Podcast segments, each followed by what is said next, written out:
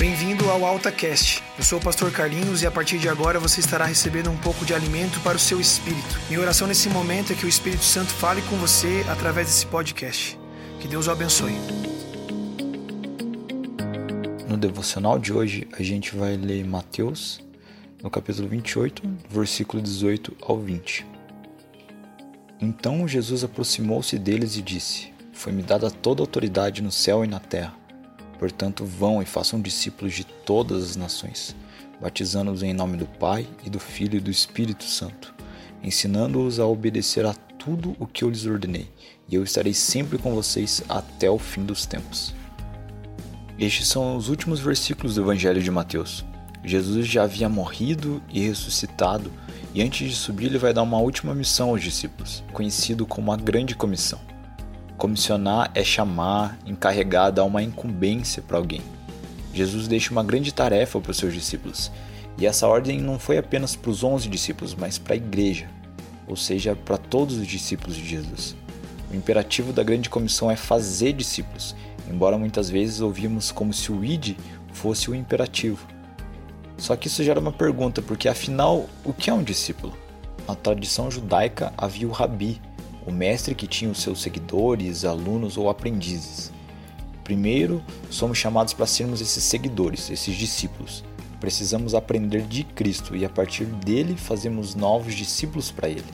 O discipulado de Cristo é um chamado ao arrependimento, à mudança de direção e a viver uma nova vida em Cristo. Nosso chamado não se resume a levar as pessoas a fazer uma oração. A oração de arrependimento não é o final, e sim o começo é o começo de uma vida de discípulo, de renúncia e de entrega de todo o caminho a Ele.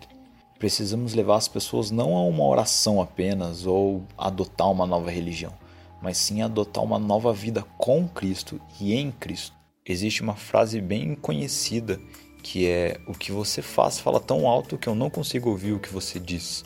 E ser discípulo é seguir os passos do Mestre. E nem sempre é falando que a gente vai expressar o amor de Deus. Muitas vezes apenas paramos para ouvir, para abraçar, para ajudar uma pessoa em uma necessidade. E estamos ali dando os primeiros passos em fazer um discípulo de Cristo. Agora, se pensarmos sobre tudo isso, as suas atitudes, elas têm demonstrado sua natureza de discípulo de Jesus? Você considera que mesmo se não houver palavras, você tem discipulado as pessoas ao seu redor?